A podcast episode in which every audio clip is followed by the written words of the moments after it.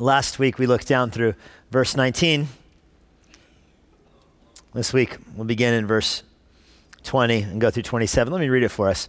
While I was speaking and praying and confessing my sin and the sin of my people Israel, and presenting my plea before Yahweh my God for the holy hill of my God, while I was speaking in prayer, the man Gabriel, whom I'd seen in a vision at first, came to be in swift flight at the time of the evening sacrifice.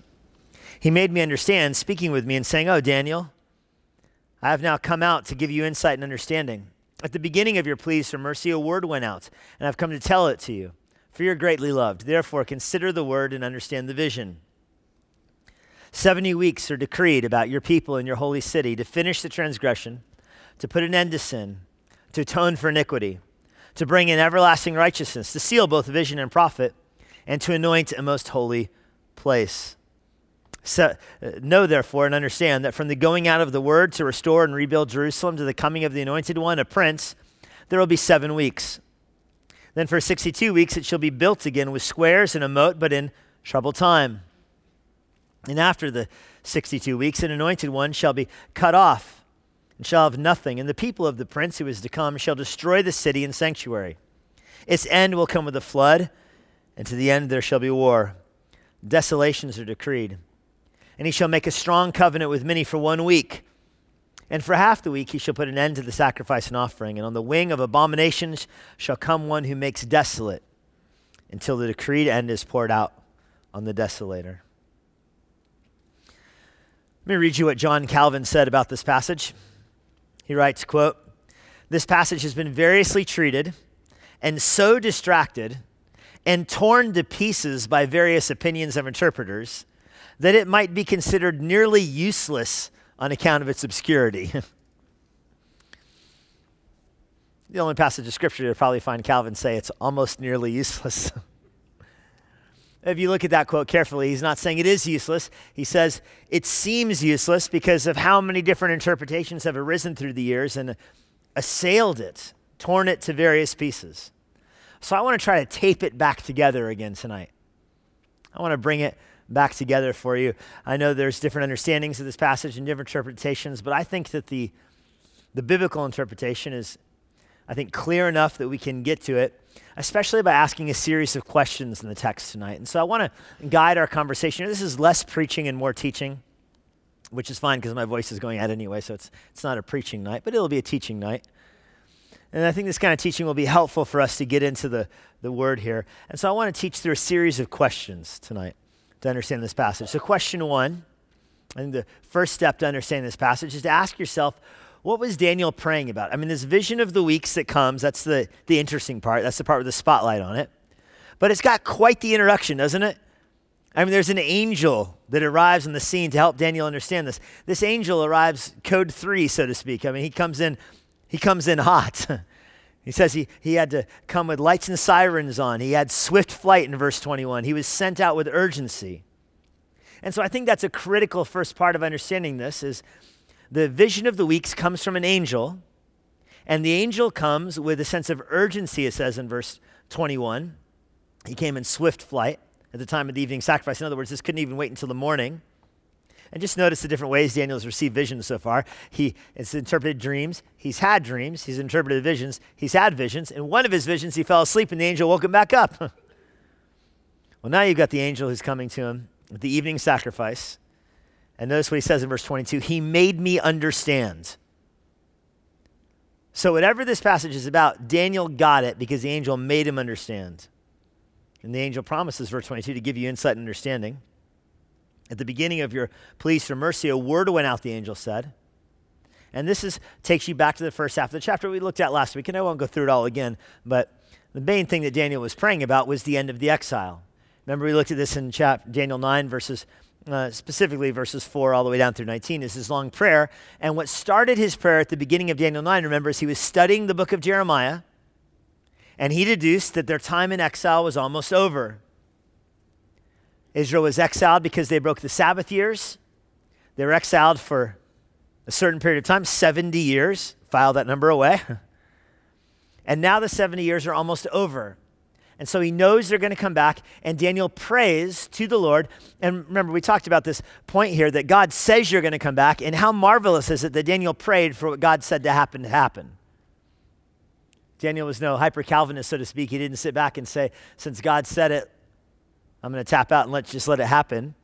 Daniel, I mean, what better prayer to pray than when you know that God's going to answer, right? if God says this is going to happen, well, pray for that to happen. And that's what Daniel did but specifically, he was praying for the exile to end. And so that's going to set you up for your understanding tonight. If you understand the 70 weeks are about the end of the exile, but it's something more than that. It's not just the end of the exile, it's specifically that the punishment that God is giving to Israel will not end when the exile ends. And that's the kind of the two-pronged punch that God is giving the Israelites. They neglected the Sabbath for a period of time, for 10 seasons. They'll be exiled for the, the 70 years. But the end of the 70 years, that does not mean God's punishment is over with them. It does not mean his punishment is over with them. God has more punishment for them even once the exile is over. In other words, their time in captivity, this is the best way to say it. Israel's time in the dispersion and in captivity does not atone for their sins sometimes with your children. Uh, a discipline ends the punishment for sin. This is why my wife and I like the, the method of spanking so much better than a timeout or like you can't watch a movie or whatever the other punishments are. Because with the spanking, the punishment is over. It's given, it's over, and you can move on with life. The kid can move on with life. They just want it done and to go back out and play. Other kind of punishments are hanging around and now you have to enforce them and you know, it gets complicated. Like, wait, which, which kid cannot watch a movie and which kid cannot have dessert and which kid get, ah, so simple.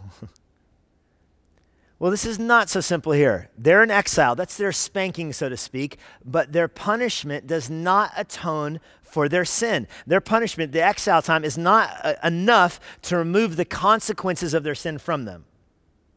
And that, file that away because that's going to lead to our second question. Why 70? in verse 24. And why weeks? That's a very strange way of telling time, huh? This sermon was going to last for 70 minutes. I wouldn't say it'll last for, you know, 10 weeks, although it might feel that way. 10 weeks of minutes. But that's what Daniel's doing here. It's not a normal way of communicating. And on the one hand, we get communication like this because we understand that we work in unit, units of 10. You know, so groups of 10 are easy for us. We, we teach math to kids on the abacus or whatever that thing is called. It slides in groups of 10. And, and we buy donuts in dozens, multiple dozens, right? You got five kids, you buy five dozen donuts. Maybe not. But they kind of, you're familiar with that conversation. The, the eggs come in a dozen, so you want four dozen eggs. It doesn't sound weird to you because you're familiar with the groups of 12. Well, the Israelites worked in groups of seven. That was their number set. It went in groups of seven. So it sounded less strange to them than it does to us. Nevertheless, it is still an unusual turn of phrase. And so I want to look at it a little bit more carefully with this note here 70 is the punishment for the Sabbath years. That's why it's 70. And that's why it's in weeks. Now, we understand this from Jeremiah 25, verse 11. You don't need to flip there, I'll read it to you. Jeremiah 25, 11, the whole land will become a ruin and a waste, and these nations will serve the king of Babylon for 70 years. That was the punishment that Jeremiah wrote and that Daniel read last week that let him know the Israelites' captivity is almost over. Jeremiah 29, verse 10, thus says Yahweh, when 70 years are completed for Babylon, I will visit you, and I will fulfill to you my promise and bring you back this place. They were supposed to have had 49 Sabbaths and they, you know, they, they skipped our 49 groups there and they skipped all of them, and that led up to the 70 years of captivity. But there's other statements in the Bible about this that God is going to inflict the Sabbath, comes from Leviticus 26. I myself will devastate the land. Your enemies will settle in it and will be appalled at it. And the Holy Land will enjoy its Sabbaths as long as it lies desolate. And when you're in your enemy's land, then the land shall rest and enjoy its Sabbaths. So that's why the punishment is in a group of seven because it is described for the punishment for them missing their Sabbath, which should come every seven years. Does that make sense? The Sabbath comes every seven years in the land. They're supposed to farm for six, give the land a year off. They never did that. And so for each Sabbath they skipped, they get a year in exile. That's the idea.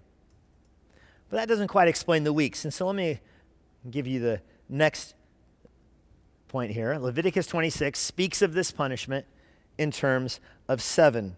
Leviticus 26 speaks of this punishment in terms of seven. And it might be helpful for you to flip over to Leviticus 26. Leave your finger there in Deuteronomy 9. I'm sorry, in Daniel 9, and flip over to Leviticus 26, down at the very beginning of the Bible. Genesis, Exodus, Numbers, Leviticus.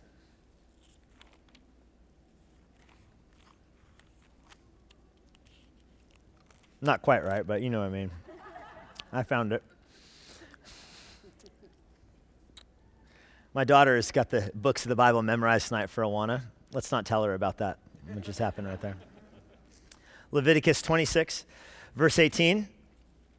God says, in spite of this, this is all the, the consequence for the exile for going to Sabbath, Leviticus 26, verse 17. In spite of this, I will set my face against you this is verse 17. And you will be struck down before your enemies. Those who hate you will rule over you, and you will flee when no one pursues you. This is speaking of the exile. And Jeremiah fulfills this, the end of Jeremiah. They run into Egypt when nobody is pursuing them. The last remnant flees into Egypt. So this is fulfilled. But in spite of this, verse 18 says, If you will not listen to me, I will discipline you again sevenfold for your sin.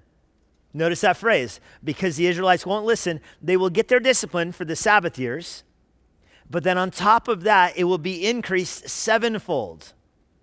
Notice that phrase again. It's like you will be, you will get your spanking, and then after that, seven more. That's the concept here. It's repeated. Look down verse 21. If you walk contrary to me and you will not listen to me, I will continue striking you sevenfold for your sin. Verse 24.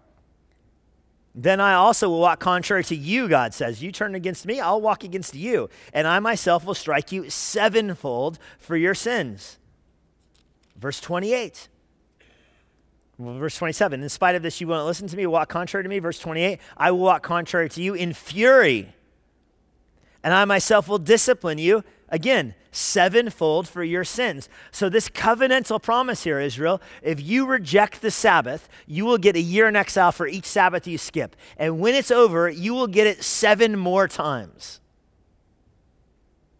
Now, that's hard to understand. How do you get exiled as a punishment, and when the exile is over, you get exiled seven more times? So that doesn't, is it a yo yo? Do you keep moving in and moving out? And that's what Daniel is designed to wrap up. You can flip back to Daniel. Uh, you can flip back to Daniel 9. Flip back to Daniel 9.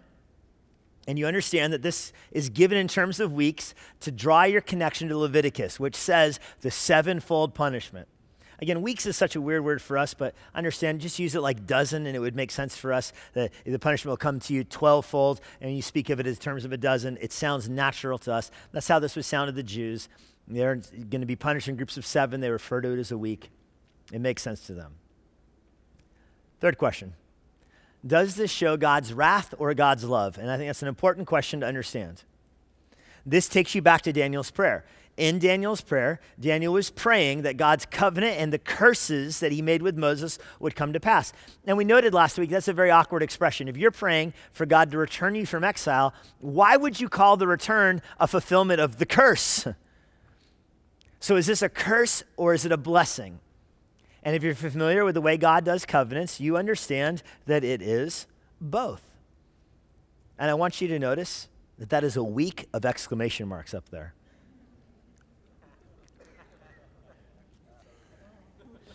It is both a curse and a blessing because that's the nature of the covenant.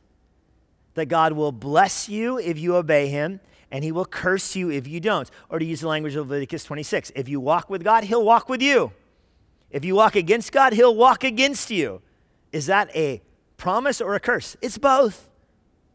Is that a blessing? Yes. Is that a threat of punishment? Yes. It is both. And these 70 weeks function in exactly the same way. They are both a blessing and a curse.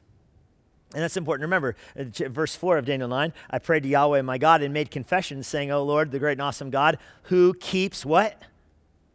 Covenant. And hesed me is the word for steadfast covenantal love with those who love him and keep his commandments. Uh, down in verse 13, the law of Moses says that these calamities will come upon us. It is a blessing, it is calamities, it is a curse, and it is gospel. It is all of those things in one.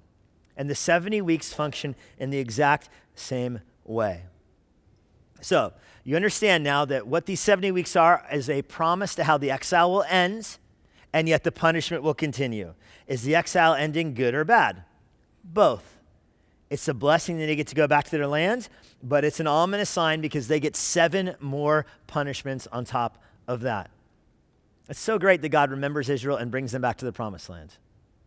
It's also important that he remembers his curse to them to inflict his wrath on them sevenfold. You know, Israel had the tabernacle, they had the temple. The temple collapsed under the weight of the covenantal curses and then was engulfed in Babylonian flames. This is how that ended. but God's telling him, You'll get it back. You'll get it back. That'll be a blessing, but it'll also be a curse. And so then finally, the most complicated question, maybe not finally, second to last, what will happen in those 70 weeks? What will happen in those 70 weeks? What's going on in these 70 weeks? Well, we get it in the scripture here a list of six things. There's six things described here. And I'm just going to read it to you real quick. I'm going to read you the way it's in the text and then describe how I pulled it out here. He says in verse 24 In those 70 weeks uh, that are written about the Israelites and Jerusalem, these six things will happen. One, it'll finish the transgression. Two, it'll put an end to sin. Three, it'll atone for iniquity. Four, it'll bring in everlasting righteousness. Five, it'll seal up vision and prophet. And six, it will no- anoint a most holy place. These are the six things that happen in the 70 weeks. Now, an astute eye will notice that this list is in a form of cup, the, you know, triplets here, two groups of three. Let me pull that out for you a little bit, turn one of them to green. The first half of this list is about sin and the second half of this list is about righteousness, which again makes a lot of sense if you understand this as both a blessing and a curse. God is dealing with sin and he's bringing in righteousness. Both are happening. And so it makes sense that in the 70 weeks, the six things that happen, half of them would be good and half of them would be for harm. Let's look at the six things here for splitting up. First, it says to put an end to sin, is how the ESV renders it, to finish the transgression. I think a better way to render, render that would be to end the effects of their sin. It's the word for restraining, it's the word that's there. So it doesn't mean end like terminate their sin, it means end almost like hold them there in their sin. In other words, for these 70 weeks, Israel is going to be held there in Israel in their sin. They're not going to go away. They're not getting thrown out of the land. They're going to be stuck there. This is what Paul means in Galatians when he talks about how the law is a tutor that watches over you until Christ comes. That's just part of the promise. These 70 weeks are spent with Israel, held together by their sin. And that is both a promise and a curse. Because their sin, they're accumulating judgment, but because of the promise, God's not going to let them fail. When Antiochus Epiphanes attacks them, which we looked at in chapter 8, we'll see it again in chapter 11, they're not going to lose a Zeus statue is going to go up in the middle of the temple, but Israel's not going to get thrown out. That all is going to happen. And that, I think, is the first part of this that God is going to keep them there in their sin. The second part of this list, he's going to ultimately deal with their sin. And that's the way the, the ESV renders it there. He's going to um, put an end to their sin. He's going to end it. Now, this is the final one. God is going to let there, he's going to hold them there, and then he's going to end it once and for all. He's going to ultimately deal with their sin. And that's interesting because remember, exile can't do that. Exile cannot atone for sin. So the second thing on the list is going to be an actual, some kind of removing the consequences, removing the wrath. And of course, without the shedding of blood, there is no forgiveness of sin. Which leads to the third point they will atone for their sin. Atone for their sin. God is going to put an end to it without violating his own righteousness, which means he's got to do something. They have a sacrificial system, so this seems to be pointing to the final sacrifice. Final sacrifice is given in the language of atonement, and so that, I think, is what's describing here. Romans 3, verse 23, shed much light on this. There, Paul says, All have sinned and fall short of the glory of God and are justified by his grace as a gift through the redemption that is in Christ Jesus, whom God put forward as a propitiation by his blood, in other words, to hold back the wrath of God, to be received by faith. This was to show God's righteousness, Paul writes, because in divine forbearance he passed over former sins. So, in other words, Daniel is going to heaven when he dies, even though Jesus hadn't died yet. How can God forgive Daniel, Daniel's sins without a death, without finally making atonement for Daniel's sins? Because he will in the future in Jesus Christ. That's this third point. There will be the final and ultimate atonement for sins, even for the sins of those who are believers in this captive period. There are believers in Israel. To this day, there's believers in Israel. Through all 70 of these weeks, there's believers in Israel, and their sin is atoned for. That's the first half. The second half of this list is all about righteousness. Notice the fourth thing to bring in righteousness, an everlasting righteousness, it says. How different is that from our righteousness?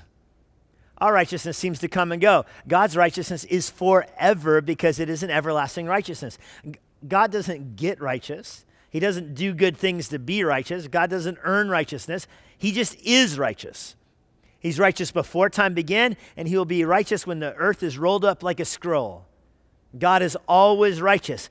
And this phrase, He's going to bring that eternal righteousness into the earth.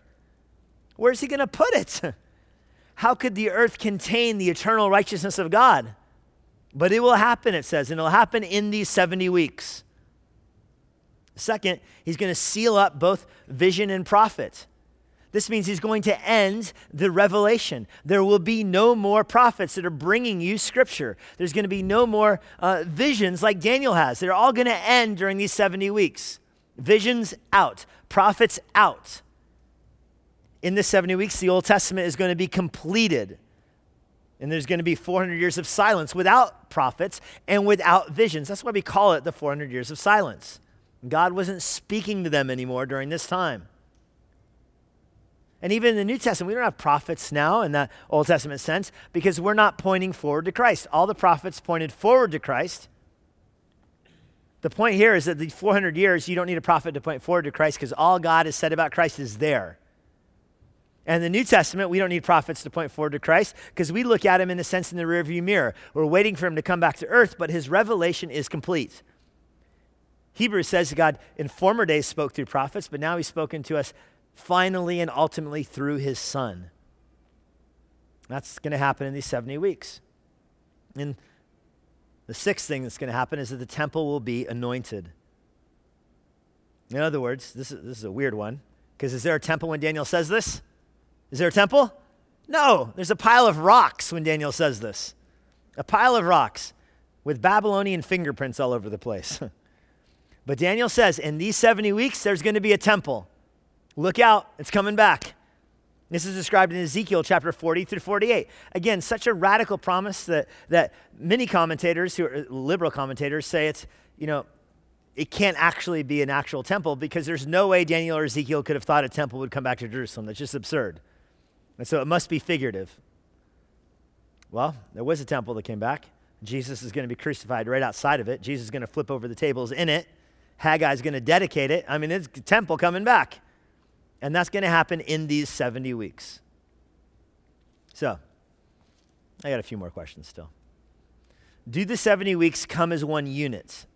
Do the 70 weeks come as one unit? Because verse 24 says 70 weeks are decreed to your people. But the answer is no they're not going to be one unit. They're going to come in in three groups. They're going to come in three groups. And you see this down in verse 25 from the going out of the word to restore and build Jerusalem to the coming of the anointed one, a prince, there shall be seven weeks. Then for 62 weeks it will be built again with squares and moats, but in a troubled time. After 62 weeks, the anointed one will be cut off and have nothing. So this is something that happens after that total of 69 now and there will be the final week at the end, which you'll get in verse 27. So these 70 is broken up into groups of three. And this is why people get confused because it requires a little bit of math, you know, common core here. 7 plus 62 plus 1 will get you to 70, even in common core. You get there. So the idea is at 70, but it breaks up into three subsets. Each of these weeks is a group of seven years. We established that earlier. And so, here's the most complicated slide for you. I give you your math on here. I used my own calculator. I double checked my work with paper. I get the same answer that was in the study Bibles and the commentators. So, we're good. I carried the one and everything. 7 plus 62 plus 1 equals 70, multiply that by 7, you get 490 years. Now, what's going on in this 490 years? Well, it breaks into three groups, as I said. The first is a group of 49 years that's listed first. Down in verse 25, from the going out of the word to restore to rebuild Jerusalem, that's the decree to rebuild the city, to the coming of this anointed one, the prince, the one who's going to be uh, leading over the Artaxerxes here command, that will be 49 years. That's described in Nehemiah 2, verses 1 through 8, by the way. Nehemiah 2 describes this. From that period, from the dedication of the temple until the end of the Old Testament, till Haggai, and Haggai is gone, Ezra is gone, the Psalms are compiled. That's how the Old Testament ends. Ezra finishes compiling the Psalms, Haggai dies, Old Testament over. From that period, the start of the command to go rebuild the wall until and rebuild Jerusalem and the temple until the Old Testament is wrapped up will be 49 years. That's the first group. The second group, from the close of the Old Testament to the Messiah being cut off. And that's how this, this one ends down here, verse 26. Oh, but I, we skipped a part in verse 25. For 62 weeks it will be built again with squares and a moat.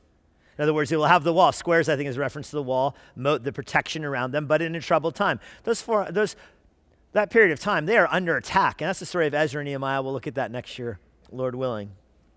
But now, verse 26, after this 62 weeks, this next period of 62 weeks, from the Old Testament closing to the Messiah being cut off, is this period of time. It's described as the prince who is to come will destroy the city and the sanctuary. Its end will come with a flood. But notice that the anointed one, the start of verse 26, will be cut off. There's the promise that the prince will come, and he's killed. Cut off is a very dramatic Hebrew phrase. It means he's broken, he's exiled. It's a phrase that's often used for, for murder. In other words, the Savior will come, this anointed prince, the one who will do those six things, the one specifically who will make the final sacrifice for sin, who will anoint the temple. He will do these things, and he will be killed for it. They reject him. When you take all this math together, the first group of 62 weeks, 434 years from the end of the Old Testament, 483 years from the start of the command. That gets you more or less within a ballpark of 32 AD, which would be around the time that Jesus enters the great uh, triumphal entry. Now, people measure these differently because there's different commands. Artaxerxes had multiple commands to rebuild the wall. We don't know the exact date the Old Testament ended. I don't even have a problem seeing a gap between the first seven and the second 62. If, if the years don't line up exactly, it's not a big deal to me. Some commentators are dogmatic that this happens the year that Jesus walks in in the triumphal entry. A common view through church history, uh, even Calvin's view, was that it was the, the baptism of Christ wraps this up. All of those are fine. It doesn't matter to me if this 69 weeks ends here with the triumphal entry or the baptism of Christ or even the birth of Christ. I don't think that's the point. Although it is, it is, I think, pretty neat. When you look at the calendars of these different dates and the best guesses for the, the Haggai's temple and how that lines up, if Jesus entered Jerusalem at 32 AD, it lines up right then. That's pretty impressive. But let's just say I wouldn't be martyred over it being the triumphal entry versus baptism. Does that make sense? If I find out in heaven it was his baptism, I'll be okay with it. But it all leans nicely to the crucifixion of Christ because it says the Messiah will be cut off. But notice, that's only two of those groups. We still got one week hanging out there. We got all the way to Jesus' triumphal entry or possibly his baptism, and we still got one week hanging around. Seven years are missing somewhere. And that's what is referenced down in verse 27. He will make a strong covenant with many for one week. This is the final and 70th week. So here's our last question What is different about this 70th week? Why is it called out from the other 69? You have 7 plus 62, that makes 69. You're staying with me? Why is this last one different? And I think it's different because there's a gap there between the 69th and the 70th. And there's lots of verses you go to look at this. Jesus speaks of the abomination of desolation coming in the future, while he says that no one knows the time or the hour that it will come. So, for that to be true, there has to be a break. If Jesus is saying it's going to happen in the future, in other words, it's not his death, it's going to happen after his resurrection, will be the 70th week, but no one knows what it will be, that means there's going to be a gap there. And I could show you that, but Joyce Baldwin, one of the most famous Old Testament commentators, she has, I think, just the right answer for this. Let me read this to you if it's too small for you to see. She writes If we accept that the work of Christ concluded in the 69th week, what of the 70th? Many would see a prophetic gap here. My hand is raised for the many. During which the age in which we would live would be placed. Dispensationalists, my hand is up again. See, this is the church age, which forms a parenthesis between the first coming of Christ and the revived Roman Empire, whose prince will be the Antichrist. I think that's the right answer. I think there's a gap between the first coming of Christ and the second. The first coming of Christ wraps up the 69 weeks with his being broken off and his crucifixion. The 70th week will start in the future and we're living in the middle of that. This is the church age. This is what the New Testament refers to as the mystery. It was hidden, now it's revealed. Daniel didn't understand the gap, Daniel didn't see it. So, why, if there is this whole period, 2,000 years of a gap, why is it not in Daniel's 70 weeks? And the answer, I think, is so simple. Because what is Daniel's 70 weeks given for? For the Jews to explain their punishment continuing to them. Their punishment, although they're under a curse right now for rejecting Christ, this is not, the period of time right now is not one of the 70 weeks of punishment. 69 of those weeks happened, completed when Christ was crucified. Now they're broken off as the language of the New Testament. In the future, they will be restored. In the future, Lord Jesus will come back to Jerusalem and Israel will be saved in the middle of this tribulation period. That's all going to happen. But right now it is in the middle, and this is the church age. That's why it is a mystery in the Old Testament. This is why Paul calls it a mystery. It was hidden from the prophets, but now it is revealed to us. And I mentioned this morning that this passage, I think, is a very strong argument for the pre tribulational rapture. Because the 70th week, which is called the tribulation, it is not given for the church. This is the passage that finally, ultimately convinced me to believe the pre tribulation rapture. Because the scripture describes this period of tribulation coming upon the earth, a time of judgment and desolation coming upon the earth. And it describes it in terms as punishment to Israel for their rejection of the Lord, for their rejection of the Sabbath years, for breaking off the Messiah. This is why John in Revelation says that when you stay faithful, he will keep you out of this hour of trial. John doesn't call it a week, he calls it an hour, a season of trial. He'll keep the church out of it. And that makes sense here. I mean, the church is in this gap here. It's not in the 70 weeks. The 70th week kicks back in afterwards. And it kicks back in, by the way, with judgment and desolation. Look at the language. It will come with a flood. The city in the middle of verse 26 will be destroyed. At the end, there will be war. Desolations are decreed. This is the language the New Testament picks up, quoting Daniel to refer to this as the abomination of desolation. Years of desolation. Mark 13, 14 describes this as a time of desolation. 2 Thessalonians 2, 3 verse 10 describes this as the man of lawlessness reigning and taking over the temple. Revelation 13, 1 through 10 describes the man of lawlessness in the temple, unleashing his war on the world and breaking his covenant. In fact, Jesus cites this prophecy. Matthew 20, you want to write down one verse? Write down this one Matthew 24, verse 15, where Jesus cites this tribulation and says, as the prophet Daniel predicted, it will come with abomination and desolation. So when Jesus describes this coming week, he says it'll be in the future after his death and resurrection. It'll be a time of desolation, and it'll be what Daniel talked about, quoting this passage. This is going past the, the temple will be destroyed in 70 AD. That's not what this is about. It's not about the destruction of that temple, it's something different. It's talking about the end times. Its end will come with a flood, it says. Verse 27, he, speaking of the Antichrist, the one who, just, the antecedent here is in verse 26, the one who destroys the temple, will make a strong covenant. The Hebrew for strong covenant means to make a covenant by force.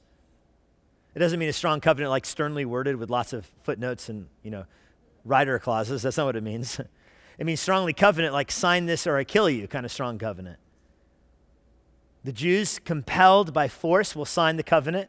This is described in Matthew 24, Mark 13, 2 Thessalonians, 1 Thessalonians, Revelation 11 through 14. All, I mean, all these passages describe the Antichrist making this covenant. This starts, this is the middle of the tribulation. The tribulation starts with God pouring his wrath out on the earth. Then the Antichrist making a false peace promise. That's the first horse, pro- false priest. He brings global war to an end by promising peace, signs the covenant. At the middle of the tribulation, he is revealed as a fraud, revealed as the Antichrist by des- desolating the temple. And notice that this covenant is broken in half, verse 27, this last week. He'll make a strong covenant for one week, and for half of the week, he'll put an end to sacrifice and offering. So he will, at the middle of the week, he comes into the temple, breaks the covenant, and ends the Jewish sacrifices, ends the Jewish system that was going on. The wing of abominations will come to the one who makes desolate. This is the f- phrase that Jesus quotes until the creed end is poured out by the desolator. This is the midpoint of the tribulation. When you take all this together, you get a seven year tribulation or a week of tribulation. That's the 70th week. The middle of it, the Antichrist is revealed. All of it, the church is absent. All of it is wrath of God on the world. Some of the wrath is from God to the nations. Some of the wrath is the Antichrist to the nations. And some of the wrath is God against the Antichrist hurting the nations. All of it is God's wrath. All of it is punishment to Israel. And how does the tribulation end? How does this week of punishment end? That's where you need Zechariah 11, 12, and 13. Say Jesus comes back and revival breaks out in Israel. They turn to the Lord and they come to faith in Christ. So, are these 70 weeks a promise of blessing? Yes, because the Savior will come. Is it a promise of judgment? Yes, because the Antichrist will come. Is it a promise of blessing? Yes, because sins will be forgiven. Is it a promise of judgment? Yes, because it's God fulfilling Leviticus 26. Is it a promise of revelation? Yes, because the final atonement will be made. The object that all the prophets point to will be revealed, namely Jesus Christ. And is it a time of silence? Yes, because God will wrap up prophetic revelation. It's complete in Jesus Christ. All of that is true. The main point of these 70 weeks is that God knows the future, that He has a countdown to Jesus' arrival. I think this is the passage that directed the Magi to come find Jesus. And you don't see a star in the sky and go, Oh, I deduced from a new star, the Savior is born. They knew the time period. Just like Daniel studied Jeremiah to know the end of exile, the Magi studied Daniel to know the arrival of the Savior. They put it all together, but there's one week left. And that week will be in the future where God wraps up this world and ushers in his kingdom. Lord, we're thankful that you have made the future clear, that you hold the future in your hands. We're grateful that you are sovereign over the world. Lord, through these prophecies, we understand the central figure in all this is you. Not just you generically, but you on your cross. You crucified for sin, you making the final atonement for sin. We know, Lord, there is no forgiveness of sin apart from belief in your death and resurrection. The sacrificial system obviously doesn't give forgiveness of sin because it will end and forgiveness will never end. The sacrifices will be done away with, and yet there is an eternal righteousness, an everlasting righteousness. How can this be, Lord? We know it comes through Jesus Christ, his death on the cross.